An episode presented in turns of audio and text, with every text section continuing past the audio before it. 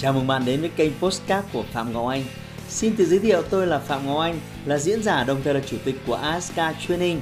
Tôi đã có gần 20 năm kinh nghiệm trong lĩnh vực đào tạo phát triển con người. Trong chuyên mục Postcard này, chúng ta sẽ cùng nhau trao đổi để cùng nhau kiến tạo thành công bền vững và xây dựng một cuộc sống hạnh phúc viên mãn.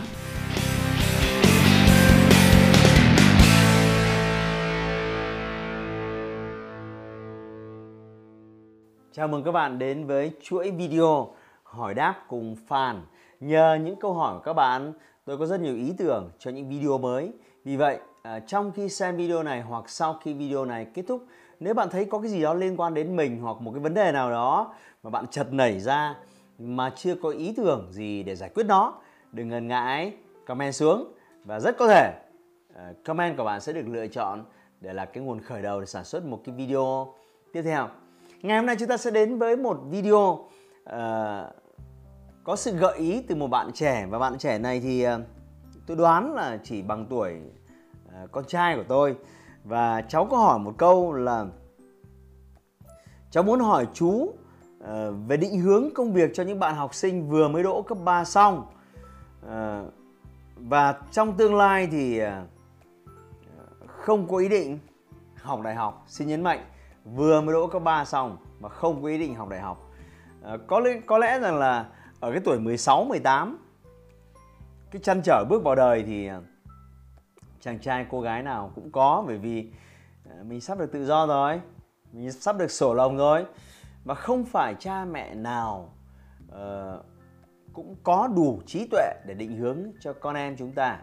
Vì vậy chúng ta theo một cái tư duy lối mòn là học cấp 3 xong thì cần phải học đại học, trong khi không phải tất cả chúng ta đều trả lời được câu hỏi quan trọng: thế học đại học để làm gì và có nên học đại học hay không?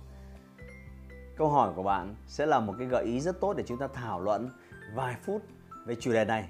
Và hy vọng rằng video này sẽ dành riêng cho các bạn trẻ và sẽ là gợi ý cho những cha mẹ có con ở độ tuổi 16-18, có thể nói chuyện với con em mình và thảo luận với con em mình về chủ đề này. Thế thì trước khi đi vào thì chúng ta hãy bắt đầu bằng việc là tại sao và khi nào thì chúng ta nên học đại học, trong tình huống nào thì chúng ta nên học đại học. Có hai nhóm người. Nhóm người thứ nhất là học hết cấp 3 rồi thì bây giờ chưa biết làm gì cả, thấy tất cả đều ô lô xô đi thi đại học thì đành đi thi đại học. Hồi xưa tôi nhớ tôi có một nhóm bạn, thậm chí bọn nó đến lớp 11, bọn nó cũng không có ý niệm gì về đại học cả. Nhưng mà khi tốt nghiệp xong, thấy tất cả bạn bè cùng trang, cùng lứa nô nức đăng ký trường nọ, đăng ký trường kia. Thế là bọn nó cũng có một vài tuần cuối cùng cũng kịp đăng ký. Và rồi chuẩn bị một bộ phao văn sử địa thì phao văn sử địa, toán lý hóa này có phao riêng. Đặc biệt là bọn nó rất thích thi cái môn văn sử địa vì chả phải học gì cả, chỉ dùng phao là chính. Và lên hành chính ôn thi đại học, trong khi không trả lời được là tại sao phải thi đại học và thi đại học xong để làm cái gì. Nhóm thứ hai là những người được định hướng, được thảo luận, được tâm tình từ những người đi trước trong gia đình rằng học đại học xây dựng để sau này trở thành kỹ sư xây dựng, kỹ sư.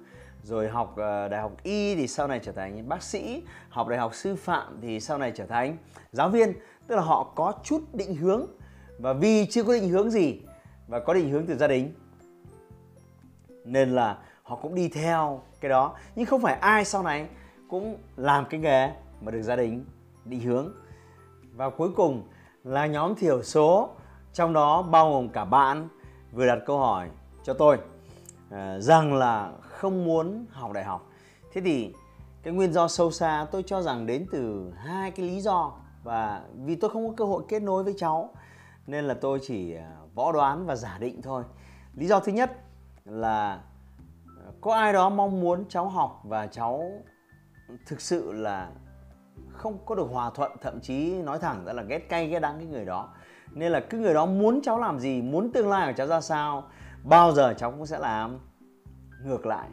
Đây là một trò chơi về tâm lý học. Và sau này khi các vị phụ huynh có nghiên cứu về NLP thì chúng ta sẽ hiểu con chúng ta có hai nhóm. một nhóm là luôn thuận tình làm theo những thứ mình định hướng, và một nhóm thì mình định hướng cái gì chúng nó cứ luôn làm ngược lại 180 độ. Một cái nhóm nhỏ thứ hai đấy là những người mà biết rằng là học đại học là thứ nó tiêu tốn rất nhiều thời gian và tiêu tốn rất nhiều sức lực, nên là mà mình thì không đủ thời gian, sức lực và đặc biệt là không đủ tiền bạc để theo đuổi, nên tốt nhất là stop cái việc học. Quay trở lại với câu hỏi của cháu có thể làm gì khi học hết cấp 3? Thì khi cháu học hết cấp 3, tức là cháu trên 18 tuổi, cháu toàn quyền định đoạt mọi việc liên quan đến cuộc đời của mình. Và nếu cháu không có bố mẹ để có thể gọi là nâng đỡ, để có thể là dựa dẫm như là tầm gửi cho cháu rất nhiều tiền hàng tháng, thì rõ ràng khi đó cháu phải tự đứng trên đôi chân của mình, tự lo lắng cho cuộc đời của mình. Và cuộc đời của mỗi một con người sau 18 tuổi thì có nhiều bổn phận phải lo, trong đó có hai bổn phận chính. Thứ nhất là lo cho chính bản thân mình. Thứ hai là sau này khi mình lập gia đình thì mình sẽ có bổn phận lo lắng cho những người mà mình yêu quý, như là vợ, chồng, con cái. Xa hơn nữa là khi bố mẹ chúng ta về già, chúng ta có bổn phận lo lắng, chăm sóc cho họ. Và để thực thi những bổn phận này thì không chỉ đơn giản là lời nói, không chỉ đơn giản là thời gian, mà cái thứ chúng ta cần đó là tiền. Mình phải cần rất nhiều tiền. Vậy tiền đấy lấy từ đâu? Một là người khác cho mình, và hai là cháu phải tự kiếm ra. Vì vậy cháu rõ ràng sau 18 tuổi cháu phải bước vào trò chơi kiếm tiền. Trò chơi kiếm tiền vô cùng đơn giản. Đó là hãy bán sức lực của mình, hãy bán trí tuệ của mình và bán thời gian mà mình đang có để làm một công việc gì đó. Tùy vào loại hình bán, mình sẽ có những thu nhập khác nhau. Vậy muốn thực thi nhiều bổn phận và muốn cái chất lượng bổn phận mình lo lắng cho những người khác trở nên tốt hơn thì cháu phải kiếm được nhiều tiền. Vì vậy đừng quên công thức của trò chơi kiếm tiền là bán sức lực, bán trí tuệ, bán thời gian của cháu. Vậy nếu cháu muốn có nhiều tiền thì một là phải tăng trí tuệ, hai là phải tăng sức lực và ba là phải tăng thời gian. Vì vậy học đại học là một trong số những giải pháp để đưa trí tuệ của mình sau 4-5 năm lên một tầm cao mới. Và mình sử dụng cái trí tuệ đó kết hợp với sức lực của mình thì mình có thể ra là nhiều tiền hơn.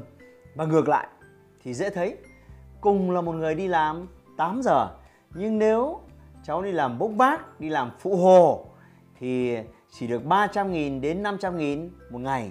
Nhưng cùng là 8 giờ, nhưng nếu cháu học một cái loại kiến thức nào đó thật là bổ ích, ví dụ như cháu là kế toán, ví dụ cháu là kỹ sư xây dựng, xa hơn nữa là ví dụ cháu là bác sĩ, thì cùng cái 8 giờ đó mỗi một ngày có thể cháu sẽ được trả 1 triệu đến 2 triệu. Vì vậy đừng bị ảo mộng hoặc đừng bị mụ mị về quá nhiều thông tin ở trên mạng, về những cái tấm gương mà người ta nói rằng là tỷ phú này, tỷ phú nọ không cần học đại học mà cũng trở thành tỷ phú. Có thể cháu sẽ hiểu sai về cái thông điệp mà người ta muốn truyền tải. Đúng là có một số người họ không cần học cao, họ không cần phải có bằng đại học, nhưng họ vẫn có một cuộc sống rất thành công. Đó không phải là vì cái tấm bằng đại học, mà đó là vì cái cách học của họ khác với cách học của một số người khác. Học đại học cũng chỉ là một trong số những cách học mà thôi. Có một điều chú có thể chắc chắn, và tôi có thể chắc chắn với tất cả những người đang xem video này, đó là tất cả những người rất giàu có và rất thành công ở ngoài kia đều có một nỗ lực học tập không ngừng nghỉ. Có người học thông qua trường lớp, có người thì học thông qua đường đời. Vì vậy, thông điệp tôi muốn nhắn nhủ với tất cả mọi người, đừng bao giờ ngừng, đừng bao giờ dừng lại cái việc học tập. Cho dù đến năm 50, 60, thậm chí 70 tuổi, đừng bao giờ ngừng. Bởi vì khi nào mình ngừng, mình dừng, stop cái việc học tập thì mình có cảm giác mình bị ngu đi. Và khi suy nghĩ rằng là con người mình không phát triển thì khi đó mình thấy cuộc sống này nó không còn ý nghĩa nữa. Và đối với các bạn trẻ, Chúng ta bây giờ có công nghệ, có rất nhiều cách để học. Học online giống như nhiều người đang xem YouTube và đang học được rất nhiều thứ. Thì học đại học có thể là một giải pháp và cũng có thể không, tùy thuộc vào hoàn cảnh của bạn. Nhưng đừng bao giờ dừng cái việc học tập, bởi vì thu nhập của bạn sẽ tỷ lệ thuận với sức lực bạn bán, trí tuệ bạn bán và thời gian của bạn bán. Vì vậy nếu bạn không muốn bán nhiều thời gian thì bạn phải tăng trí tuệ lên, bạn phải tăng sức lực lên. Nếu bạn không muốn bán nhiều thời gian, mà nhờ đó bạn sẽ kiếm nhiều tiền hơn và có thể lo lắng cho bản thân tốt hơn và lo lắng cho những người xung quanh tốt hơn.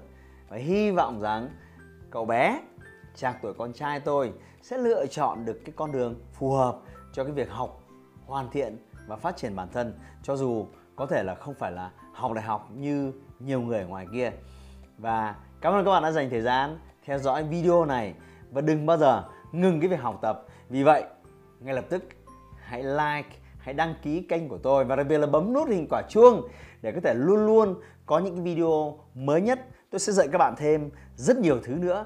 Và nếu bạn chỉ cần xem hết toàn bộ những video tôi xuất bản ở trong kênh của tôi cho rằng bạn sẽ sở hữu một cái lượng kiến thức và trí tuệ khổng lồ và thậm chí là vài chục năm thất bại xương máu của tôi. Đó là những bài học tôi đã đúc kết thông qua nhiều video. Vì vậy, hãy đăng ký kênh của tôi để chào đón những video mới nhất. Cảm ơn bạn đã dành thời gian và hẹn gặp bạn ở video tiếp theo. Hãy like và chia sẻ postcard này để nó có thể tiếp cận và giúp ích cho nhiều người hơn nữa. Đồng thời nhấn vào nút theo dõi kênh postcard của tôi để nghe thêm nhiều nội dung hấp dẫn khác. Cảm ơn bạn đã dành thời gian lắng nghe. Chúc bạn thành công và hẹn gặp lại bạn trong những chủ đề tiếp theo.